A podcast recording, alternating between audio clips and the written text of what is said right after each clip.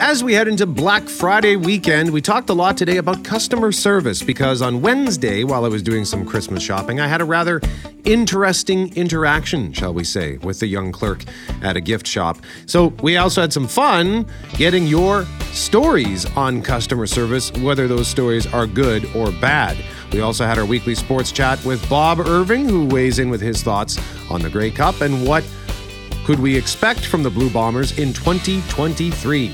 I'm Brett McGarry, alongside Greg Mackling and Loren McNabb. We are Mackling, McGarry, and McNabb.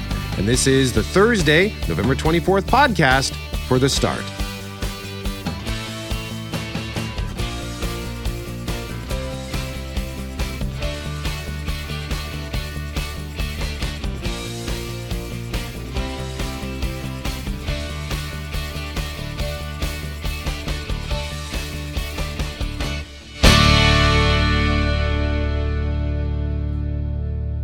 I see something in our queue here that is labeled Greg's Sounds of the Game, and I feel like I need to ask, I need to inquire, and why, what is Greg's Sounds of the Game? Uh, this is a reenactment of what uh, the hockey game sounded like at my house last night a 6 1 loss by the Winnipeg Jets to the Minnesota Wild. Now wait Oh, man. Not the start we wanted. Oh, you gotta be kidding me. Another one? Carolina scored three straight on us the other night. Oh, okay, Jets, here we go. Here we go. Next goal wins. Next goal wins. Ugh. Oh, poor Helly. Oh, for. Oh, gee. Oh, come on. That's not goaltender interference. Turn it off.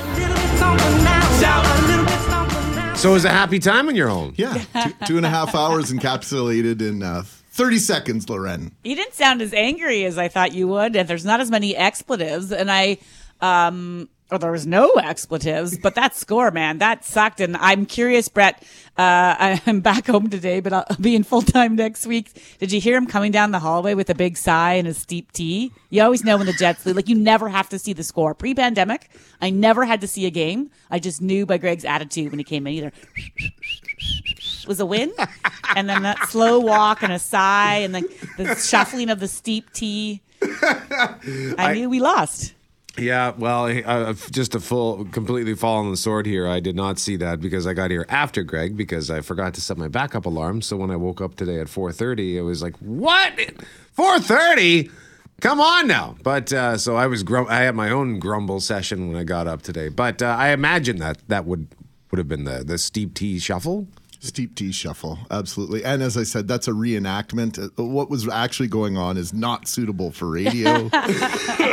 so, Well, I already texted you guys this morning because we do have the actual sounds of the game coming up later in the show, and I said I hope that sounds of the game doesn't include all six of the goals, like goals. Can't we just like wrap it up at three and be like, that's Yeah, it? I just that's went- all you need to hear. yeah, at 4 1, it just went downhill from there. Blake Wheeler gave away the puck, and that was for the fifth. Uh, anyway, we don't need to talk about it. Let's turn the page, Brett. All right. Well, hey, d- did you watch the the the footy match yesterday, Greg? Well, I was uh, shooting some TV commercials yesterday Oh, yes, for the. St. Boniface Hospital Foundation, but we did have a computer and we did have a large screen TV. And yes, we managed to find a way to watch a big chunk of the game, including Alphonso Davies' uh, miss on that penalty kick in the first 10 minutes of the game. That, oh boy, he makes that kick.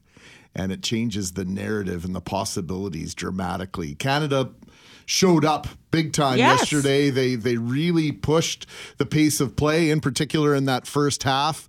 But as typically happens or can often happen in soccer, in football, Loren, the better team lays back, waits, lies in lies in wait, and takes advantage of an opportunity.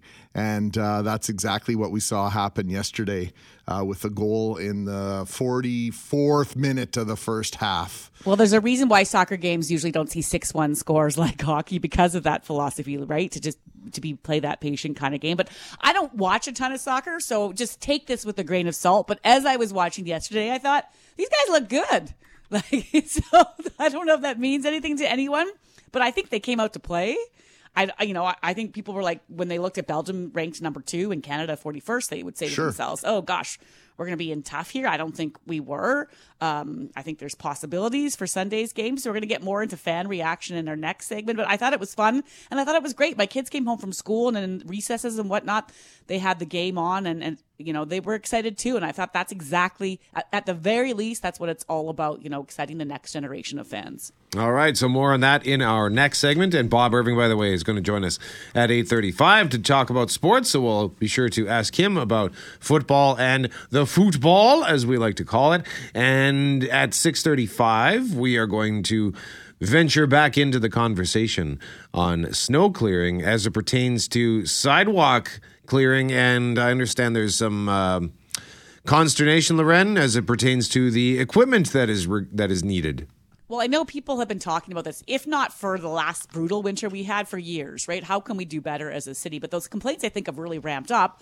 And the city listened. It felt like they listened. In the spring, they said they're going to uh, buy more equipment. They approved the purchase of that equipment in July. But we learned yesterday that it sounds like, I think, none, not one single piece of 15 machines that were purchased or approved to purchase are here. They're not due until sometime in January or maybe February. And so, you know, that's frustrating to hear. And, and we'll get more into what the mayor and, and some of the councilors had to say. But for residents, that's really where the struggle is. If you're waking up in this winter city this morning and looking forward to that melt just so it gets rid of some of the mess on the sidewalks in front of your home or business, I, I hear you. I feel you. It, when you're trying to navigate the streets, just as a pedestrian, let alone someone with mobility issues, it can be tough on a day like today, let alone when we get in peak winter. So we'll have that conversation after 637. Yeah, it might surprise people to learn.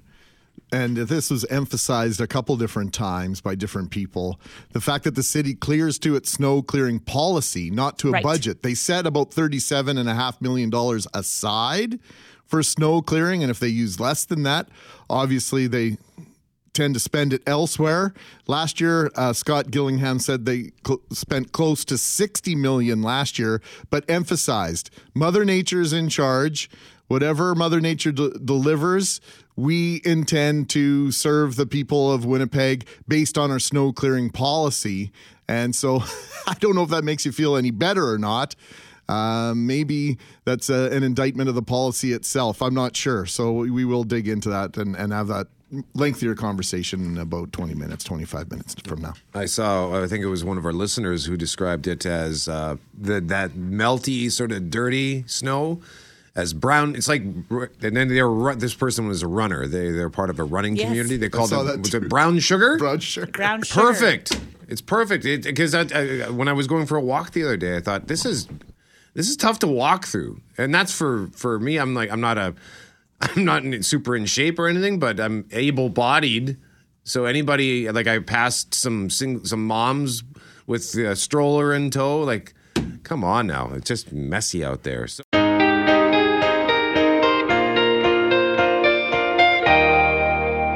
It is Mackling, McGarry, and McNabb. We have tickets to give away for the Winnipeg Jets, December 2nd, Canada Life Center. Columbus Blue Jackets in town, and it has to do with what we're going to talk about right now.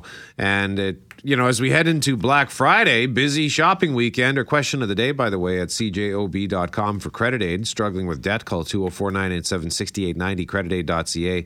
If you plan to do some Black Friday shopping, will you go out to shop or stick to online? Going out to shop, shopping online, those are your options. Cast your vote, cjob.com. We put it on Instagram as well at 680 CJOB. But yesterday, we're going to talk a little bit more about how I became a full blown Christmas monster yesterday. The transformation was sort of instantaneous. But uh, I went did some Christmas shopping yesterday, and I was in a store buying a novelty T-shirt for a friend. And when I walked in, there are three three youngsters working in this store. Oh, boy. And like, like they they were cursing and swearing. They In were- the store? yeah, they they were listening to to music that was riddled with obscenities. I didn't care, like I don't care, but it was it was certainly not the most inviting environment. Uh, so and none of them acknowledged me, and I don't care. Like I I kind of like to be left alone when I go shopping, but if you want to at least say, hey, if you need a hand, let us know.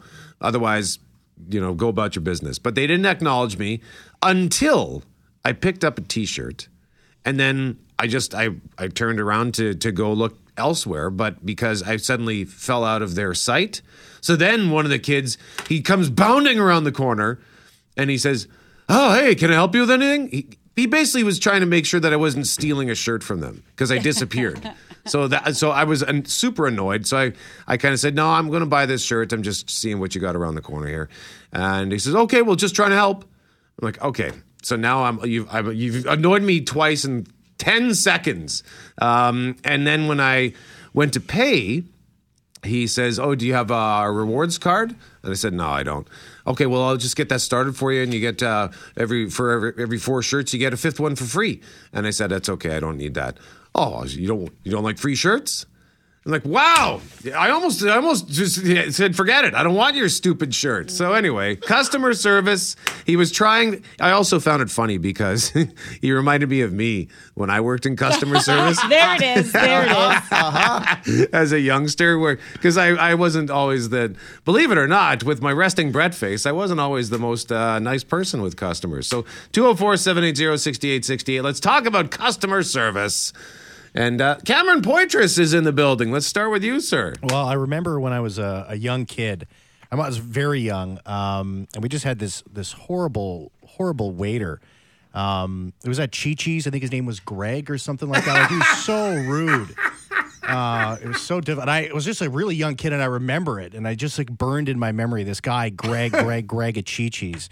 Uh, did you did you know any other Gregs at Chi Chi's? Uh, No, Mackling? no, uh, that was probably me, Cam. You're probably doing something to annoy me, and I was pushing back. I'm totally kidding. I'm totally kidding. Um, I just was because I'm, I'm sitting at this uh, computer. There's a Chi Chi's menu, and I know Greg was using this this computer, and I was just I don't know. I just wanted to say that.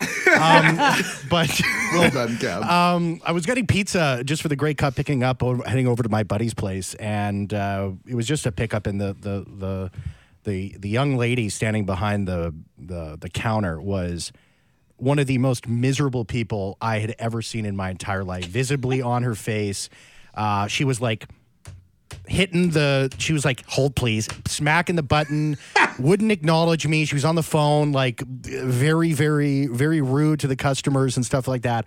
And i was just thinking like oh boy i'm just gonna say this is i'm picking the pizza up for my buddy lyndon i'm leaving and i just had like i was gonna say is the minimum amount of words um, because she was just absolutely like livid maybe she was busy maybe she wasn't getting any support i don't know what was going on uh, but uh, I, I was like, I'm getting, I'm getting the heck out of here. Just gonna get your pizza. I'm getting run. my pizza and running because she was, uh, she was mi- miserable to say the least. Was the pizza good at least? Oh, it was, yeah, it was good pizza. Okay, for good, yeah. good. it makes everything feel, it makes everything better. Jeff Braun, what about you? Well, I've noticed that I, I've sort of taken the 180 now at the drive-through where it's not the employees that can be the problem sometimes it's me and it's uh, my hearing is going and i can't understand a word coming out of the little speaker thing i get there and they're like welcome to and i was like oh there's a question there and I was like, uh, no, I just want a coffee, and I have no idea what you asked me. And it's, it's uh, I could sense sometimes the frustration in their voice when I make them repeat things three times, and then I just still don't know what they're saying. So uh, I've just, you know, it's a reason or example number one thousand and two hundred and forty-six of me turning into my father, where it's like just bark stuff out the window until you get what you want, you know. I had a moment like that yesterday. I was at the Jet store, and he says to me, or at least I thought he said to me, "Are you a scene?" Ticket member, you know the the scene card, Sure. Mm-hmm. Because like they've expanded their Right. like where you can collect points for that. So I mm-hmm. thought, oh, I said, oh, okay. Well, I've I've still got this old card. Does that work? And he kind of looked at me funny and he said, I can look it up by name. So then I thought about it for a second and I asked him, hang on a sec, did you ask me a scene ticket or season, Season. ticket? like, okay, that makes more sense. Sorry, man. I was kind of daydreaming. Anyway, uh, what about you, Mackling? Is that right after you paid your uh, Shaw cable bill with uh, Visa gift cards purchased exclusive? then, right, the whole scam thing that uh, some of us have uh, fallen for. My my dearly departed grandmother. Um, I have a similar one at the drive-through, Jeff. There's one drive-through in town where when you pull up, they just say hi. And so then I say hi back, and then they say hi again. and so then I get really passive aggressive and I go, hi, because I'm waiting for them to welcome me to their establishment and ask me if if uh, they can help me with my order. So I dig in my heels, and it's only one place, and I go to this place all the time. I'm not mentioning it by name, and it's only one location that they do this. And I really want to meet the manager that trains the new staff. Heaven forbid they acknowledge you when you're there to spend money. yes. yes. Hi. Oh, hi. then there's awkward silence. It's fantastic. I'm going to record it next time I go through this drive-through. Would you prefer if it, would you would you rather have a Clay Young hi Yeah. or or more like Christian O'Mel hi? Hi. but here's At the least thing: some when they level, say, some level of personality would go a long way. But I, when I go into a store and they start talking, to, like I try to keep my head down. I don't want them to talk to me, and then when they don't talk to me, I'm like, well, You're why isn't annoyed. anybody talking to me? Yeah, So, how come yeah, you're not it's helping a hard me? job. Yeah. for sure. What about you, Loren? Okay, so this is just more on the line of the patronizing tone that can come. So I have had this happen three times over the last year and a half. My uh, my cable bill, uh, it was on my credit card, and at some point I go to use Shaw on Demand to order a movie or what have you, watch a show, and it wouldn't load. Call in, they say your credit card is the wrong number or it's expired. I was like, yep, no, I called and updated this. Remember, if you look, I did that in March, right? Give them my new credit card, go through the thing again. Six months later, I go to order something up. I don't even know how why it takes six months for them to flag that my card is not working. It happens again, but not because I've changed my credit card, because they, they didn't update it in their system. Three times over, over the last year and a half, I've had to give them the exact same credit card number. So back in December, I get this guy on the phone once again. Yes, no, I know this is a problem. It's been a problem for me, not for you, for me for a year and a half because I don't know why, but I keep calling in with my credit card. Okay. What's your password for your system? And I was like, I have no idea. Sorry. and he's like, so he sighs with me. Like now he's annoyed with me. Well, we're going to have to create you a new password. Yep, fine. So I give him my password. I was like, but again, can we make sure this information's in there? I don't want this to keep happening. I don't like waiting on hold for 25 minutes to fix something that's a problem on your end. Maybe you should remember your password. And I said, my password's not the oh! issue. Yes. Oh, and then, oh so then I give him a new password and he actually says, have you written that down? No! Come on! No. Then he says, "Do you think this is something you can remember?" And I, Oh my God. I'm on speakerphone, and my son, oldest, looks at me, and he like leaves the room. He's like, "Oh my god, this guy's insane to say this to my mother." Here it comes. Here it comes. I was just like, "Do I think I can remember this password? The password is not the problem, man. It's you." And so, sure enough, yesterday I go to order up a show. What happens? Something's wrong with my Shaw on demand. I'm not even going to call them. Oh, Mount They oh, come- Vesuvius call, call me. Call me. I don't know why.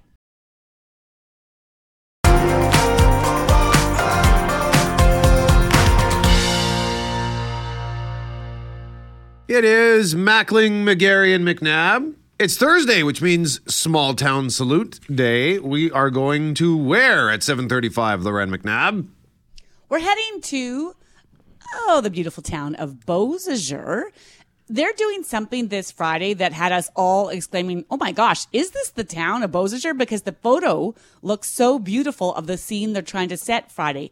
Would you like to actually walk through what feels like a Hallmark movie? You know, Garland, Santa sleighs, fire pits. All those Hallmark movies make small towns look like they just do up Christmas right. and tomorrow, that's what Beausejour is doing. So we'll check in with them at 737 for our small town salute to find out how they're basically turning one of their big streets into a small town movie Hallmark scene. And then at Complete seven, with no kissing or touching. Because that's also Hallmark movies.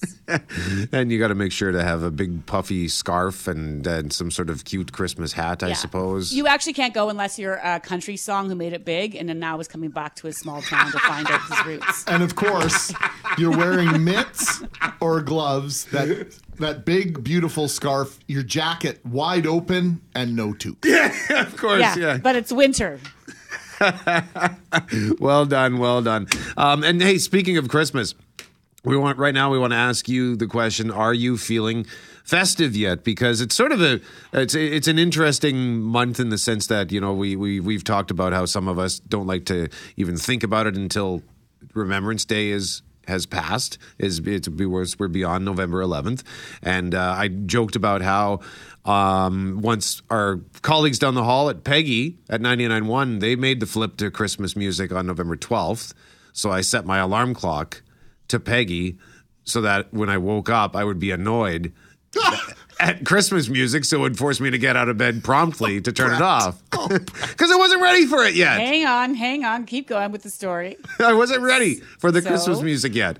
So, but I've, you know, we've been talking this week about the return of holiday parties and Black Friday is tomorrow. Sit, you know, we talked about, you know, sitting on uh, Santa's lap and we had to chat about Christmas trees. And yesterday I went to visit my dad and he had put up some decorations and, um, I stopped at the Kildonan Place afterward to just to, to see if they, you know, to maybe get a start on my Christmas shopping. I bought one gift and then it was like zero to ludicrous speed instantly. It was like, okay, let's go. And I was was basically running through the mall to look, okay, I got to buy buy this person a gift. Oh, I remembered something else. I got to buy that person a gift. I suddenly wanted to buy all of my presents yesterday and I had to pull myself out of the mall. I'm like, no.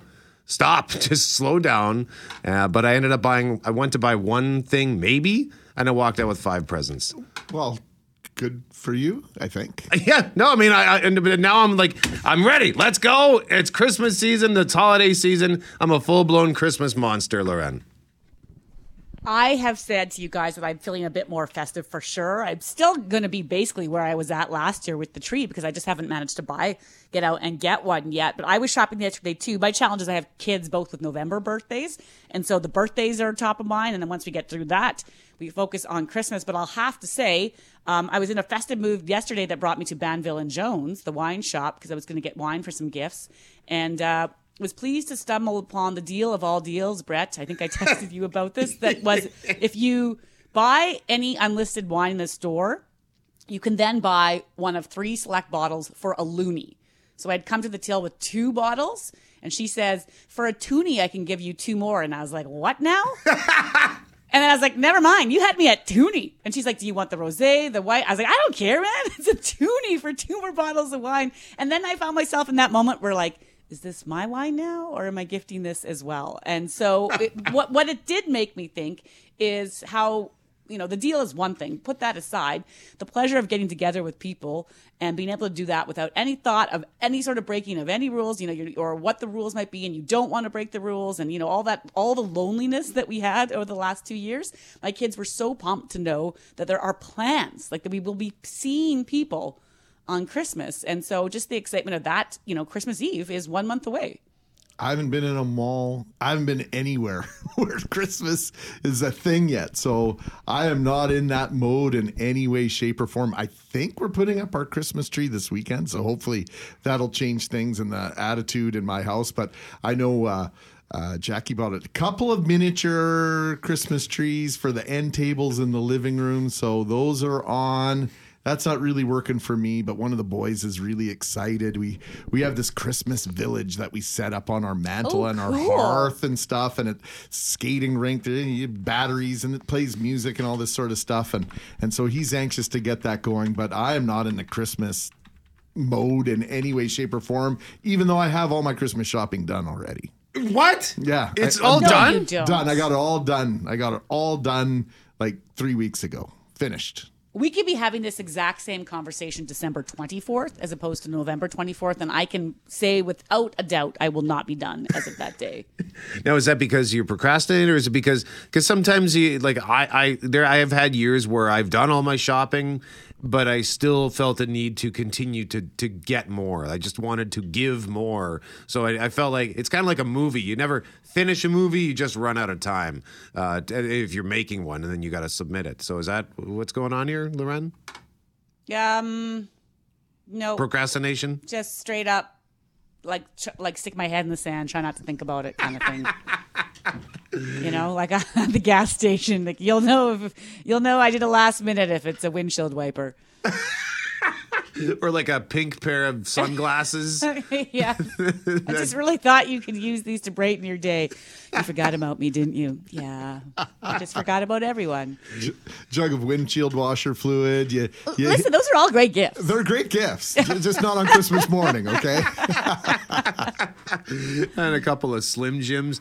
So feel free to let us know. Are you feeling festive yet? Because we got this mixed bag here. Mackling's saying he's not feeling it, but I am. already done your your sh- so you're not feeling it, but you're done your shopping. just the way it worked out. I, I was away before Grey Cup and uh, just knocked everything off off my list, and and I was out. Got my hair cut the other day. Oh, what time is it? Dang. I might have just blown. Um. Anyway, yeah. So I got my last thing. I got my last thing on uh, at the. Uh, at uh, Stop the, talking. The I feel like you can't save yourself. Stop saying things here. Yeah, somebody's listening, and I'm going to blow it. it. So Okay. Aw, did you get me hair stuff again this year? Thanks, Mackley.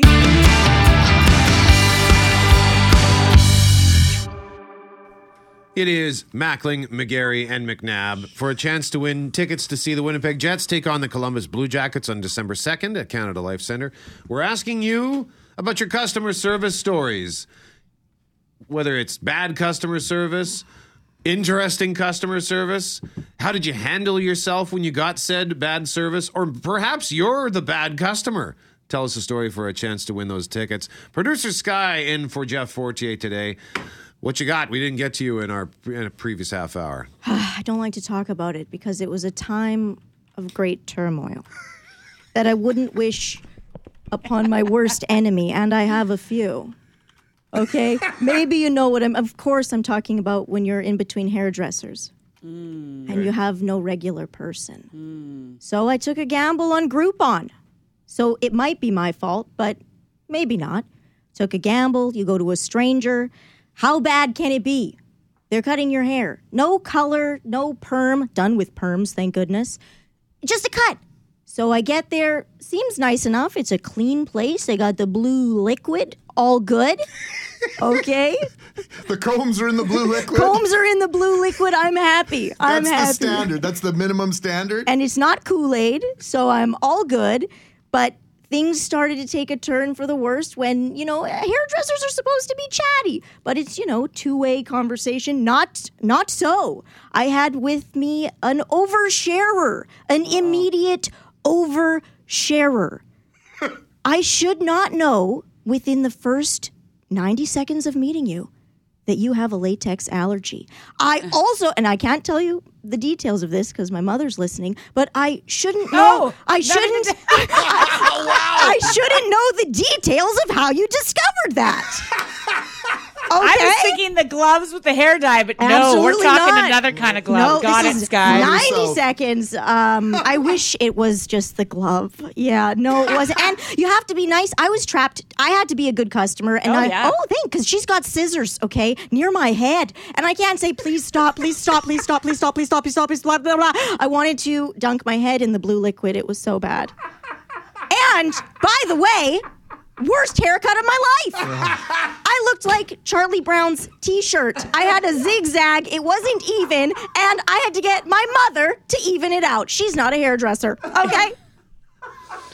So you didn't even get the this. payoff of the great haircut. Like It was wasn't, not worth the wasn't story. worth it at the end. There was no oh. redemption of any shape or form. No. Hmm. You know, here's the thing about a stylist. You know, it's often perceived that they're like the therapist, like Right. you're, you're dishing to them. Yes. But I've had, I have not had this much oversharing, Sky, but I have had a few different times when dabbling in between hairdressers where you think like, man, this person's having a day. Like they're they're needing to share with me. I once had a massage where the masseuse cried talking about their relationship while massaging What did me. you do to them? I was just, I was like, wait a minute, aren't I the one that's supposed to be like unleashing tears to, you know, as you as you hit different pressure points? No, they were having a day. And you're trapped. you're trapped, Sky. You're right. You got you're naked on a bed.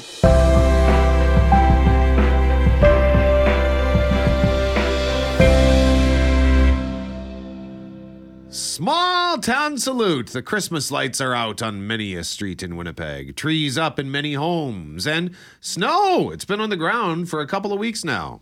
Yeah, so depending on where you're at, and with this melt might change a few things, but it's made for some already idyllic scenes. And yesterday, when looking to see what different community events were coming up tomorrow, Saturday, Sunday, I stumbled across a photo that I think it's safe to say had all of us saying, wow, that is gorgeous. Is that really Beausejour at dusk? And, you know, I even thought it looks like it's something out of a movie scene, Greg. well, that's because tomorrow night Beausejour is turning Park Avenue into a Hallmark movie shopping experience. There will be horse-drawn sleighs, fire pits, hot chocolate, Santa, and more. To share what's going on, President of the Beausejour and District Chamber of Commerce, Anna Demert. Good morning, Anna. Good morning. How are you today? I'm excellent. You must be getting excited about what's going on in Beausejour tomorrow night. Oh, of course, I can't sit still. You know, one wants to run. I was outside this morning, and it's beautiful, beautiful morning, and we will have some excellent weather for uh, for tomorrow night as well. So, so come on out, come on out, and uh, see what's happening there. Well, before we jump into this, for those that don't know, we like to give a little bit of a geography lesson. So, if we're coming from Winnipeg, how do we get to Beausejour? Oh, that's very easy. You know, all roads lead to Beausejour. Uh, we uh, we have Highway 59, uh, Highway 59 to Highway 54 east. You will end up in Beausejour. You can go Highway 15 uh, uh, towards Highway 12, and then north on 12. There's Highway uh, 302. So it doesn't matter which route you will take, you will end up in Beausejour eventually. It is just 45 minutes from Winnipeg, and uh, a well worth drive out. So, what is happening tomorrow? What is happening? Well, you did already mention on our uh, Christmas evening, Christmas moonlight uh, madness shopping uh, on Park Avenue. Park Avenue is our main street in Beausejour, and it will be closed off. Uh, we have about uh, six blocks that are closed off, and we will have. Uh, would you like to hear the list of uh, what all will be going on? Yeah, let's let's see what give her. Let's see what's going on. All right, let's start with the kids. You know, there will be Santa and Mrs. Claus arriving. I'm not quite sure if they will be flying in the sleigh or if they will, if they will just drive in on uh, on uh, on wheels. But uh, Santa and Mrs. Claus will arrive at 5:30. There will be free photos with Santa and Miss, Mrs. Claus from 6 to 9 p.m. There will be free family portraits, uh, and uh, you can bring your pet if you like to. There will be Christmas stories, scavenger hunt at the library. There will be uh, Christmas cards, uh, crafts. We will have uh, unicorn pon- ponies. So if you have never seen one, come on out for that. There will be alpacas walking up and down Park Avenue. There will be Yes. yes, you. you uh, there will be bouncy castles. Uh, healthy snacks will be served. We will have uh, about five fire pits uh, distributed uh, along the along those five uh, uh, five blocks. If you get too cold, you can go and uh, roast uh, roast the marshmallow or just warm up. You know, this all sounds tremendous, and you're painting a real picture here of just you're going to have a nice day. I think it's going to be plus three tomorrow, maybe a little cooler tomorrow night. You're, you've got all the sort of scenes that really draw in that festive spirit. And I'm just curious, what made you guys decide to do this? Because you're you're you're using the label that it's essentially, you know, a Hallmark movie shopping experience. So have you been filming any Hallmark movies? Are you inspired by movies that have been filmed in and around the area? Because Manitoba gets a lot of Hallmark films. You know, if you have ever been to Beausejour, we are still a hallmark setting. Um, many uh, little towns they do uh, they're mo- modern modernized already, and uh, Beausejour still has a lot of the older attractions. And as you said, you you saw the photo, right? In a in the evening when everything is lit up, we have got a beautiful, beautiful um, s- setting where it it really looks like a movie movie setting. So I guess we just went by what Beausejour already uh, already represents, and um, it um, it just came very natural. How easy was it to get uh, businesses involved and get them on board uh, with this idea, Anna? You know, once the vision was was uh, cast, I it it just it just created it just created so much excitement. Um, we have some excellent businesses in town. We have some wonderful people that spread the news. Uh, the town the town itself is is full of of uh, of people that like to draw uh, others into the town. Our businesses are very um, uh, exceptional and unique. We have businesses that you will not find anywhere else. Uh, we've we've got a uh, a great town represented by a wonderful mayor. uh, which loves the town and uh, supports all all the um, all, all the items that are being uh, being planned for the town. So you know, all around we are we are the perfect uh, place to live. I guess I'm also uh, advertising for people to come and move into Beausejour. So if we do head down to Beausejour tomorrow for uh, five o'clock, for between five and nine p.m. to visit Park Avenue, which you said is going to be closed uh, to vehicular traffic, where do we park our vehicles? There will be there will be parking assigned. We will have people all around uh, directing you to available parking. We've got we've got a lot of parking on the side streets and behind the uh, Park Avenue businesses, so there will be lots of parking available. Anna Desmertes is president of the Beausejour and District Chamber of Commerce. Thank you very much for joining us this morning. We appreciate it. Thank you so much for giving us the opportunity to to shout out this event and invite everyone to come out. Mackling? I hope they mingle all the way. That's a Hallmark title. Oh yeah. Uh, my my Christmas spirit just went up about three notches. Yes, Yeah? it sounds ama- amazing. Oh, I, yes. I I can't get enough. I think that's a great idea. I, you know, this is something small towns used to do. Greg, do you remember Minnedosa? Not that I'm trying to bring it back to Minnedosa, but there No. used to be a lot of midnight madness shopping. The stores would open late. You'd be out on the streets thinking how cool it was that the street was shut down, that you got to shop after dark. They had bed races, like we'd race beds down the street, like all sorts of fun stuff. I think this is tremendous. Yeah, and you could do the Minnedosa Bucks. They had those special uh, business uh, promotions where you could buy. Uh, I think it, this predates the electronic gift certificates and the idea of gift certificates. They were they were miles ahead. If you bought a certain amount of Minnedosa bucks, I think you got a discount on those dollars, and then you could spend them within the community. Only it was, uh, yeah, it was a very awesome time of year, no question about it. Brett, Brett, you should head to Beausejour tomorrow and just round out that Christmas list. you're already on a you're already on the Christmas shopping monster. I know, I know. Yeah, I, I, it, it sounds like it'll be a wonderful place. I might not see. The problem is, I might just stay there. Might not come back. If it's, it's this beautiful Hallmark movie kind of setting, sounds like a good ah, weekend. You're gonna fall in love. Broadcasting All's live from in love and Beausejour, advertising. Monday morning, Brett McGarry. I'll go the opposite direction. We're finally bringing everybody back, and McGarry's like, "No, I'm going to broad. I'm now I'm broadcasting remote for the next two a and a half radio years." DJ host in a small town. Love, madness, moonlight, horses, Hallmark. Do you really have to go back all the way back to Winnipeg for work on Monday? Tra- traffic and I weather thought we next. had something special started.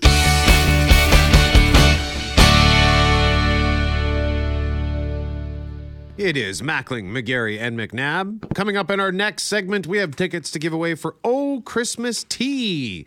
British comedy show coming to the Centennial Concert Hall on Friday, December 30th. So wait for your cue to call on that.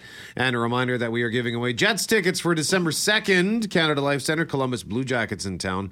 And we're asking you to tell us a story about customer service, interesting service, bad service. How'd you handle yourself? Maybe you're the bad customer, and we're getting a lot of stories about bad service. But Jonathan, with an interesting story here, he says a few years back, I began volunteering for our local Operation Red Nose. He lives out of town.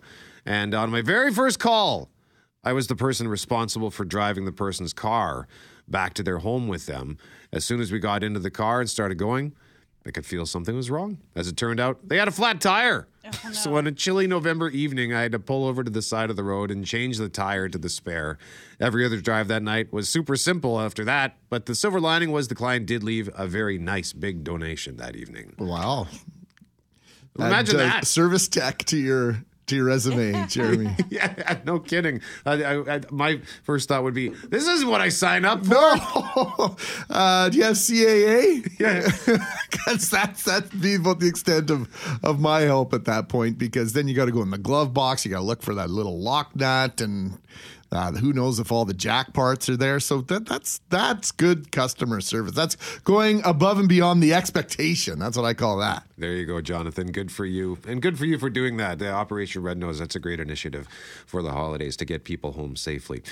If a football match, oh, and we'll give away those Jets tickets, by the way, at 9.15. Tell us the story at 204-780-6868. Take two. If a football match in the middle of your workday wasn't enough yesterday, today there are three NFL football games on tap as our American neighbors celebrate Thanksgiving. And the Minnesota Wild are turning the, this time of year into an annual evisceration of the Winnipeg Jets, Loren. Last year it was 7 1 on Black Friday, and last night on Thanksgiving Eve. I'm. Uh, I'm I'm anointing it as officially a Thanksgiving Eve. It was a six one wild win in St. Paul, and joining Five us years it's a tie. In five years, if we keep going from seven one last year to six one this year with Minnesota at this time of year, so like you know, twenty twenty seven, we're tying this game. the eternal optimist, Loren McNabb, Just look ahead. joining us as he recuperates from last week's Grey Cup Festival and less than desirable results for the Winnipeg Football Club and Winnipeg football fans is our good friend Bob Irving. Good morning, Bob. Good morning, GMAC. And before we get going here, I just want to publicly declare that my admiration for your stamina has risen immensely after what I witnessed at the Grey Cup last weekend. And I, I, I'm not, you know, telling any stories out of school here, but I want the public to know, as I struggle with a horrible cold, GMAC attended most of the festival events. He took in the party the way it needs to be taken in, as did I. But he was always there for his appointed rounds the next morning on the radio or wherever else. And here he is back on the air this week, sounding bright and chipper. And I don't have the stamina, Mr. Mackling, that you had last weekend. So kudos to you, sir. Thank you, Bob. That means a lot to me. I'm blushing, I'm sure, so I appreciate that immensely. Did you see more of the festival than you'd ever seen before, Bob? Were you able to enjoy it on, on a level and in a way that never before possible? Oh, for sure. Yeah, I always try to get to touchdown Manitoba, even if I am working as I have been all these years. But it was a different situation this year, and it was wonderful to go to touchdown Manitoba and see all those Bomber fans and spend time talking to them and just see the sheer joy that they were having at the Grey Cup game. And I, I found it interesting too after the game, Greg, and I'm sure you experienced this too. I ran into a bunch of them. I sat in the stands during the game, and as we were leaving the stadium, I ran into a bunch of them. in the next morning too, and they were disappointed, obviously, but. You know, the attitude was, "Hey, you know, we've had a great run, and you can't win them all, and we'll be back next year." So I think the the the fans are still very upbeat and positive about the team, even though that was a gut wrenching loss.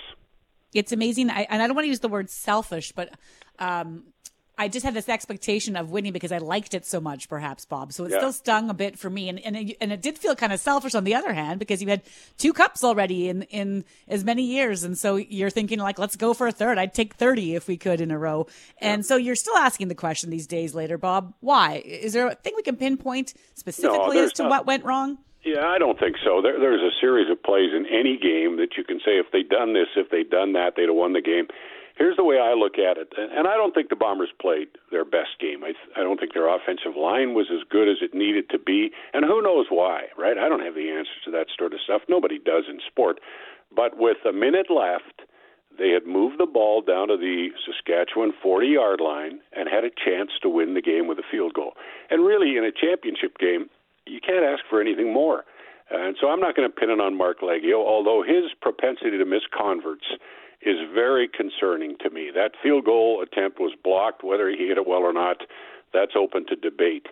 But he's missed way too many converts this year, and those should be virtually automatic. So I think that's an area of concern for the Bombers. But I think we underrated the Argos. The Argos have a good team.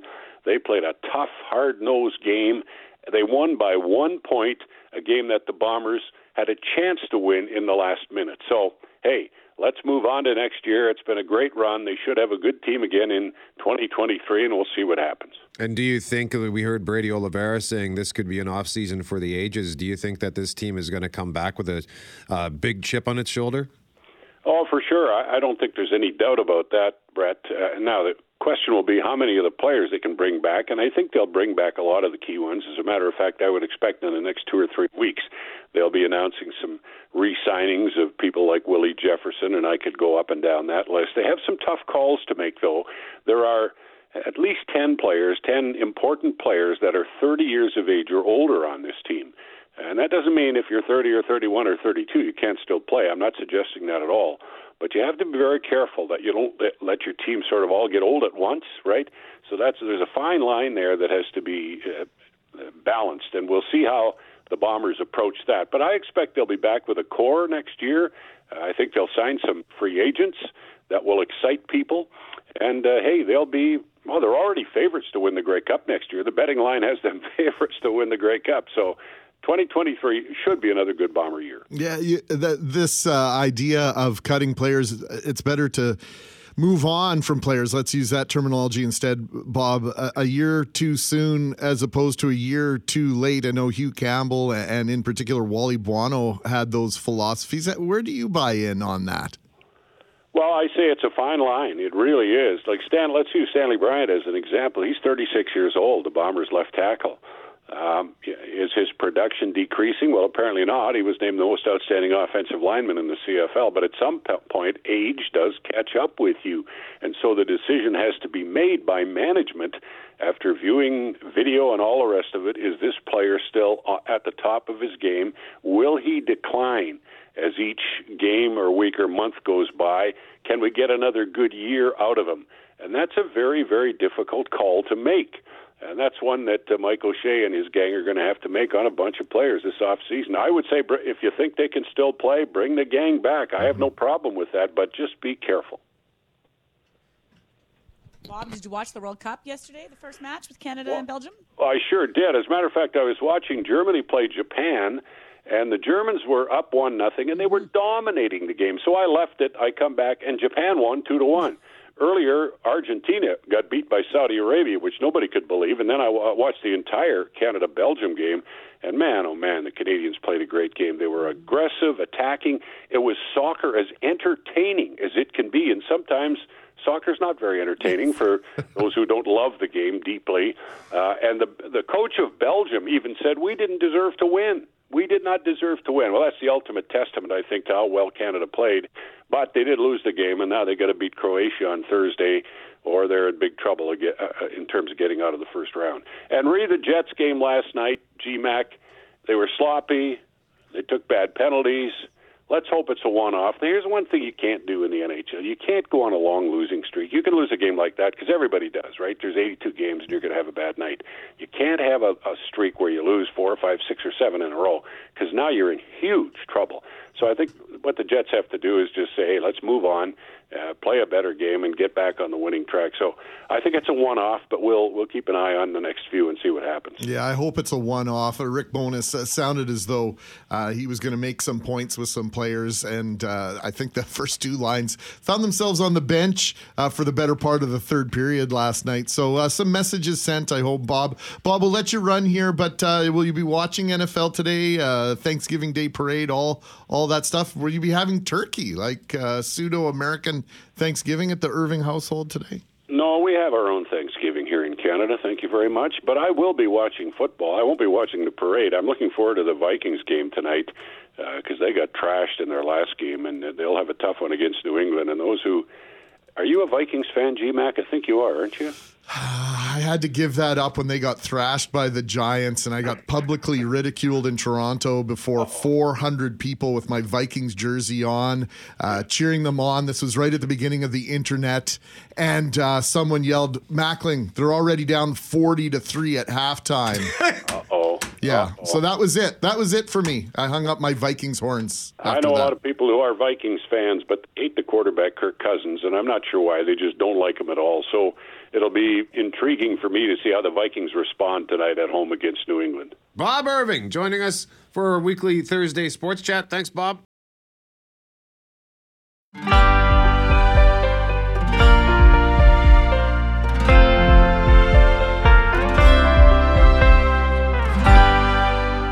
It is Mackling, McGarry, and McNabb. Reminder that in our next segment, we are giving away tickets for the Winnipeg Jets December 2nd, Canada Life Center, Columbus Blue Jackets in town. Tell us a story at 204 780 6868 about customer service for your chance to win. Hey, by the way, we gave away tickets for Oh Christmas Tea coming to the Centennial Concert Hall December 30th.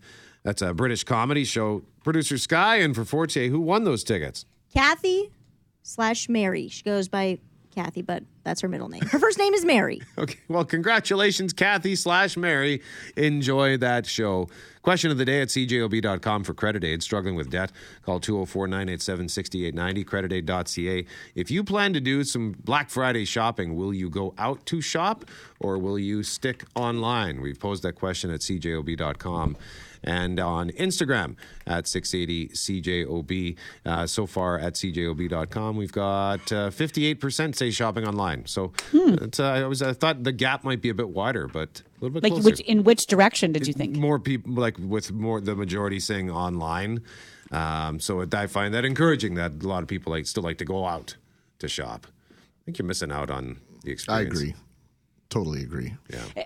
I actually right now randomly got an email. I think it was Costco, and then the Bay sent one with their Black Friday deals. And I went down a rabbit hole in the commercial break of this lotion that's on sale for a great deal. Which one, the Costco or the Bay? Because I get those ones too, Lorraine. It was a Costco email, but then I realized I was on Costco. It was a Costco.com email, and it was actually an American price, so it was a deal. But and so then you know, anyway, it really distracted me there for some times. But there's also lots of things you need to feel, like texture wise, when it comes to clothing or shoes, and then smells. Although I will say, the last time I was shopping in a Shoppers, I got told to stop smelling the the different shampoos. Really? Yeah. And- and do I, am I the only one that does that?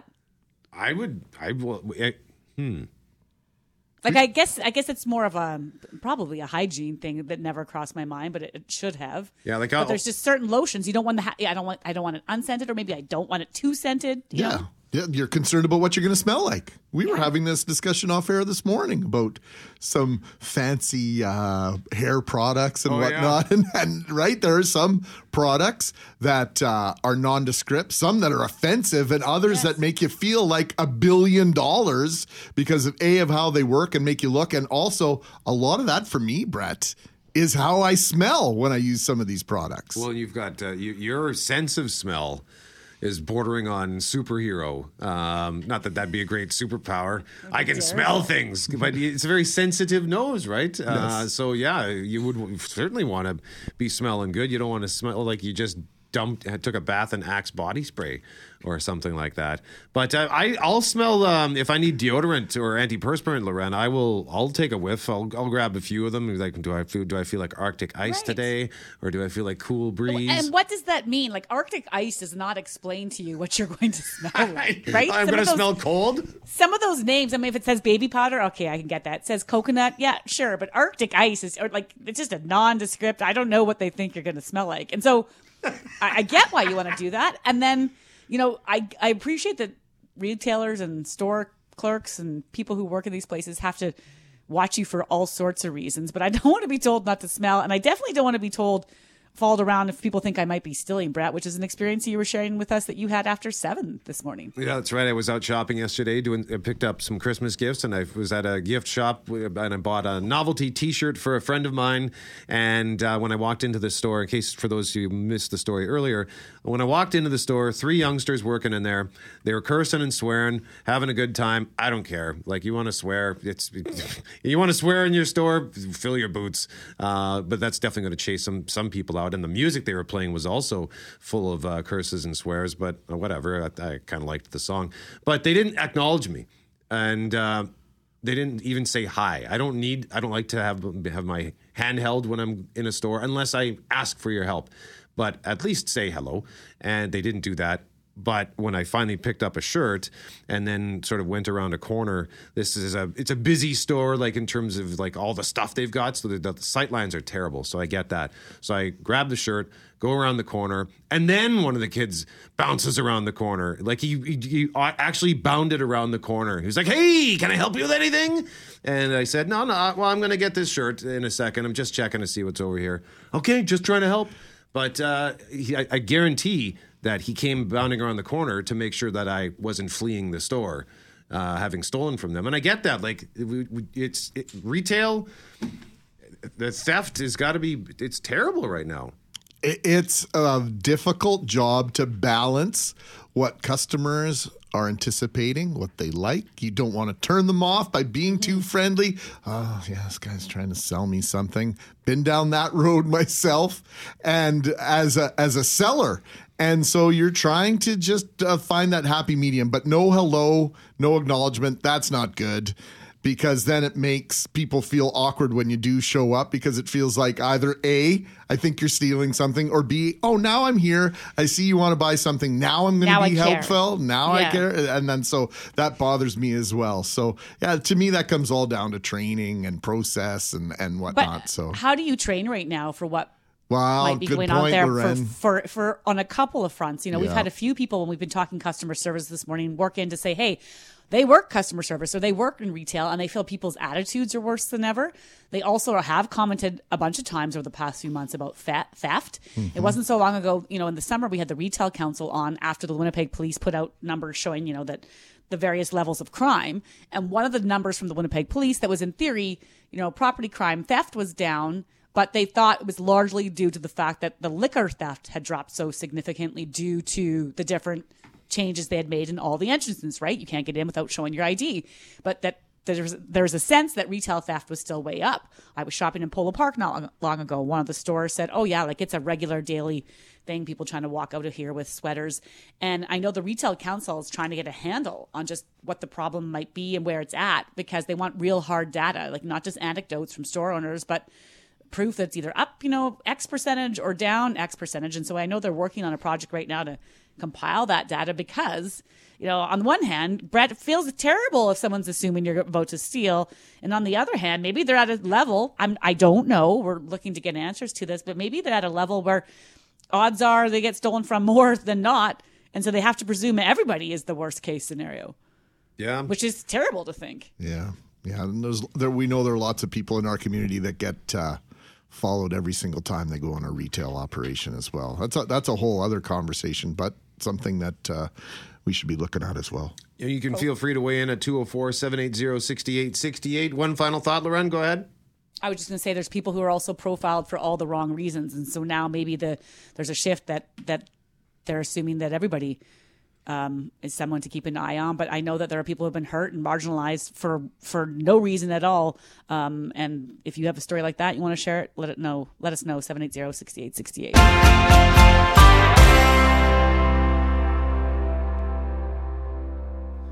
Mackling, McGarry, McNabb, it has been a fast and furious deliberation period. The texts have been flooding in in the last few minutes for a chance to win Jets tickets for December 2nd. We're asking you to tell us a customer service story, but we have chosen our winner, but we got an audio runner up here, Mr. Mackling. What does Jason Franklin have for us? Best service ever was this summer. Me and my and some friends hit Minneapolis for some golf and fun. Stayed at a hotel that gave us the best service of my life. Greeted us every time we came back. Had a table ready with our drinks every evening. Did everything perfect. And when we got home, my roommate got the attached voicemail. Hey, Mr. Rugrug. This is Martin from the Royal, the Royal Sonesta Minneapolis downtown. I was just calling to see if you and my buddies made it back home safely. Y'all take care of yourself, and I hope to see you again soon in the future. Bye bye. Nice. That's a nice touch, right? That is an extra touch. When you said voicemail, I thought, uh oh, there was going to be some sort of hitting on scenario. Like I thought, my mind, my mind immediately went to like, oh no, they have someone's number, and now there's going to be like, by the way, can I take you out for a drink after the drinks, kind of thing. Uh, well done, Jason. It was, uh, as always, it's a tough choice when we have to pick just one. But Paula is our winner today. This is an incredible story. And in a lot of the stories, we've been omitting the name of the business, but we're going to put it in this one because mm-hmm. Paula says, I was at Famous Footwear at Polo Park yesterday, picking up a pair of boots that I bought online. The salesperson was telling me that someone had just stolen a bag full of shoes. Hmm. She was on her own and was working a 12 hour shift because people had called in sick, but she was still super helpful and super pleasant. The boots didn't fit, so she found me another size. But when I got home, I realized she gave me the wrong size. So I called the store, and she was so incredibly apologetic. And when she asked when I would be back at Polo Park, I told her I wasn't sure because I didn't live nearby and I had made a special trip to pick up the online order. So she was even more upset by that. When she asked what part of town I lived in, she said that she would be driving by the outlet mall, which is close to where I live. She'd be there on Friday. She would come and personally deliver the shoes to my vehicle curbside. She said it was Black Friday. She didn't want me looking for parking, so I was to text her and she would run out to my car and do the switch.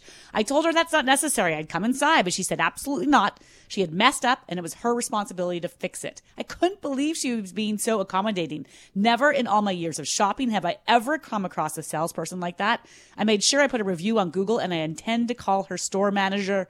It was beyond good customer service. So Paula, that is incredible. It just happened yesterday.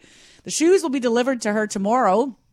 And a shout out for calling the manager. Please do that because I think it's really easy for all of us to complain and go online and tweet and get on social media when something goes wrong. But how often do we go online or call the store or restaurant when something goes right? Yeah, sometimes I'll call like uh, I've, I've done this a few times where I had like a really good pizza, and I'll call them and say, "Hey, I'm just I ordered a such and such a pizza about two hours ago.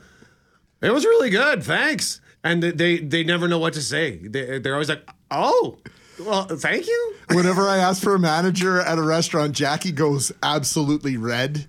And typically the server looks frightened, but it's Oh, no. always because I want to give a compliment. Very good, very good, Paula. Congrats. Enjoy the Jets game. We keep hearing that home sales are cooling, that prices are starting to drop. But if you're a first time buyer and you've been house hunting lately, it does not feel like they're dropping enough. And we're learning that there really remains a massive gap when we look at what the average Canadian brings in for salary with a full time job and what they're required to put out for that average mortgage. So here's the line of a recent study that stood out for us. Quote, the price of an average home in Canada would need to drop $341,000, half of the 2021 value, to make it affordable for a typical young person to carry a mortgage that covers 80% of the value. Or earnings would need to increase to $108,000 a year, double what full-time work typically pays Canadians who are between 25 and 34. So that gap is large. The report is done by the group Generation Squeeze and its lead author and founder is Paul Kershaw, who joins us now. Good morning, Paul. Good morning. Thanks so much for having me. Well, thanks for taking the time. I, I just threw out a lot of numbers there, but bottom line, we're saying prices would need to drop significantly or salaries raise significantly for us to get to a point where those first time buyers would really be able to carry that mortgage. Walk us through how you got to those numbers that I just shared. Well, what we're really trying to help Canadians do is to sort of assess what do we think as we are learning this year something important has happened. Home prices haven't continued to rise finally across the country on average. Is that good? Is that bad? And so to help people answer that question, we're wanting to show people by tracking what home prices have done over the last 45 years and say if they're leveling out, that's a positive. But let's remember they're leveling out at a really harmfully high level. So you, Jen, just showed the numbers. How far would they need to fall to come into reach those home values, or how much would our earnings need to rise? And that matters so much for a young person because let me give you another concrete comparison. When my mom started out in the housing market about 45 years ago, it turns out, um, a person her age would have had to work five years to save a 20% down payment on an average price home. Now it's 17 years across Canada. That is just years and years of, in many respects, wasted work effort to cover our major cost of living. And it's it's soul crushing in many respects for younger folks from coast to coast because it it pushes that, that dream of homeownership out of reach more and more. And the consolation prize is lousy because it's rising rents. Dr. Kershaw, so when we look at this and we have this conversation, it's all, you know, the numbers are staggering when you talk about the average price across Canada. and Manitoba, the numbers are, are, are different because the affordability uh, level is considerably different. But where I get hung up on when you draw this correlation between earnings and what it costs to own a home is on the monthly payment. And when you boil it down to that and the monthly obligation versus what we're bringing in clear every month, the numbers feel even more staggering and it feels even more impossible for for anybody to to contemplate buying a an average uh, priced home even if they've got some money in the bank for a down payment. Well, that's a really interesting observation, and I think that the numbers you shared off the start of the call really indicate, like, if you're managing to overcome just how hard it is to save that down payment, and I would think that's actually what's especially grown to be harder over the last many decades because we do have lower interest rates, even with recent rate hikes, by comparison with, say, the early 1980s. But even if you can get that down payment and and you're dealing with lower interest rates by comparison with historical past, it's it's really difficult, as you said. That's why home prices would need to fall by hundreds of thousands across the country, or we'd need to see this doubling of earnings. Both are things that are not going to happen anytime soon. But let's pick up sort of the, the flip side, the good news to some degree. Manitoba has has experienced a deterioration of affordability. You know, 45 years ago, it would have taken four years of full time work to save that 20% down payment on an average home in Manitoba. Now it takes nine years. So you've lost five years of hard work paying off by comparison with the past. But by relative standards, compared to, say, BC and Ontario in particular, you have an advantage, a precious economic advantage. You haven't lost as much affordability as have other places. And I hope that everyone in your province, and especially your political leaders, are keen to protect that because it's so much easier to protect than it is to restore once you've lost it. BC and Ontario are desperately struggling to restore that same precious thing you have not yet lost. And I would almost beg of your policy leaders to try and get ahead of the curve and not lose further control over home prices any more than you already have. Now, we hear monthly from Statistics Canada on the cost of goods and whether they're rising or falling, and we all know they continue to rise. But what are your thoughts on, on where housing needs to factor into the numbers that Stats Canada puts out?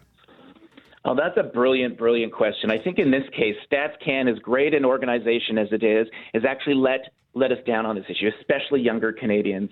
StatCan has not been measuring housing affordability and housing inflation adequately. Were they, they would have told us years and years and years ago that we had a big inflation problem in this country because our major cost of living has been going up and up and up relentlessly.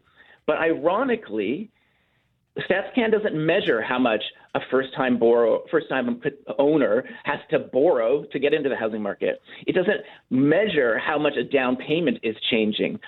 What it primarily measures is just how much your interest you have to pay on what you're borrowing. And that's only one slice of a much bigger problem that's been facing people. And so we reported in this study that we hope that StatsCan can improve its measure of housing inflation because – inflation is this it's like a road sign. It tells us can we go forward or should we stop? And stats canada has been saying go forward go forward go forward over the last many years when really we needed to put the brakes on skyrocketing home prices. And what's happened lately is we have seen interest rates rise and slow down home prices but we increased those uh, interest rates because we had gas inflation energy inflation food inflation and we need our measure of inflation to be even stronger for housing than it is for anything else because housing is our major cost of living. Paul, we've spoken to you often over the past few years just about the whole concept of generation squeeze. And yet still, I know there will be people out there listening who'll say, you know what? It's just what every generation has to pay when it comes to moving on up and out of the home. But your numbers show that that is absolutely not the case. That what we're asking of our 25 to 34 year olds is nowhere near the ask for cost of living decades ago. Oh, you you just said it absolutely perfectly. And let me maybe summarize it as follows Hard work doesn't pay off for young people like it used to. We should value hard work. We want people to work hard, but we should hope that the hard work will pay off some way like it used to. But here's the reality the typical young person today will have to go to school longer, pay more for the privilege to land jobs that pay thousands of dollars less, to face home prices that have gone up hundreds of thousands, which delays their ability to get into home ownership if they ever can. Their consolation prize is rising rents. At a moment when they're in their prime childbearing and rearing years, childcare typically costs another mortgage sized payment. Going on parental leave costs another rent sized payment. That is a terrible private vice grip to be caught in, and the vice grip is, is tightened still further because younger folks inherit larger government and environmental debts. It's a lousy, lousy generational deal. Paul, a lot of people will say, and I know I've had this conversation. I'm I'm in my 50s, and so I have this discussion about expectations. And you know, when I bought my first house, it was 700 square feet. It was on a 25 foot lot, and and I renovated the heck out of it in order to make uh, some money after a few years, and then bought a little bigger house. And now my wife and I are in our third house. And so I've made the comment, and, and maybe it's ignorant on my part, but sometimes I get the sense that the expectation of what your first house should look like has dramatically changed as well. Well, I think there, I'll say two things: one affirming you, and one actually uh, challenging you. So, on the challenging side, I think if you actually look at what's happening across the country, many younger people are dialing down their expectations. They dial down, will I even be a homeowner? And if they do, like, will I have a yard? No, maybe a balcony, these kinds of things. And so they're definitely dialing down their expectations for space and access to the ground for their kids. But you can understand that when people are paying like 500, 600, 700, 800,000 for like a starter apartment, you're like, it should be a castle. And so when you're having to fork out so much more money than people did in the past to get so much less, you can start to understand a little bit like, oh, this isn't matching with my expectations for how nice this should be given how much I'm needing to pay for it. And so I can understand at certain moments why expectations for the quality of housing creep up as we're having to fork out so much more money. And, the where do I go next, Paul? Uh, sorry to jump in here, guys, but you know, I we were, I'm always looking at houses just out of curiosity. So I could sell one now and make a lot more from it than I paid for it 10 years ago. But where do I go next? So it's not just the young generation getting into the market. There are people who are looking to make changes who will then find themselves, say, in a condo that costs them way more than they ever expense, expected when they're trying to downsize because that decision on the other end also doesn't seem to add up on paper. Yeah, well, I don't know how much more time we have for the interview. You're getting into some complicated questions about how the ladder for housing. We often think you get in the starter and then you can move your way up as your income goes up and you build some capital. But the move from like that studio apartment into a, a place with enough bedrooms to raise two kids, the gap there is growing so much larger, and that is really also punishing to some degree the way that hard work pays off for young people these days. Those who are downsizing, they do have the perk of like they have some capital that they can then go look for that smaller place, and they often then can outbid those starting out in the housing market because they bring their capital from their larger place.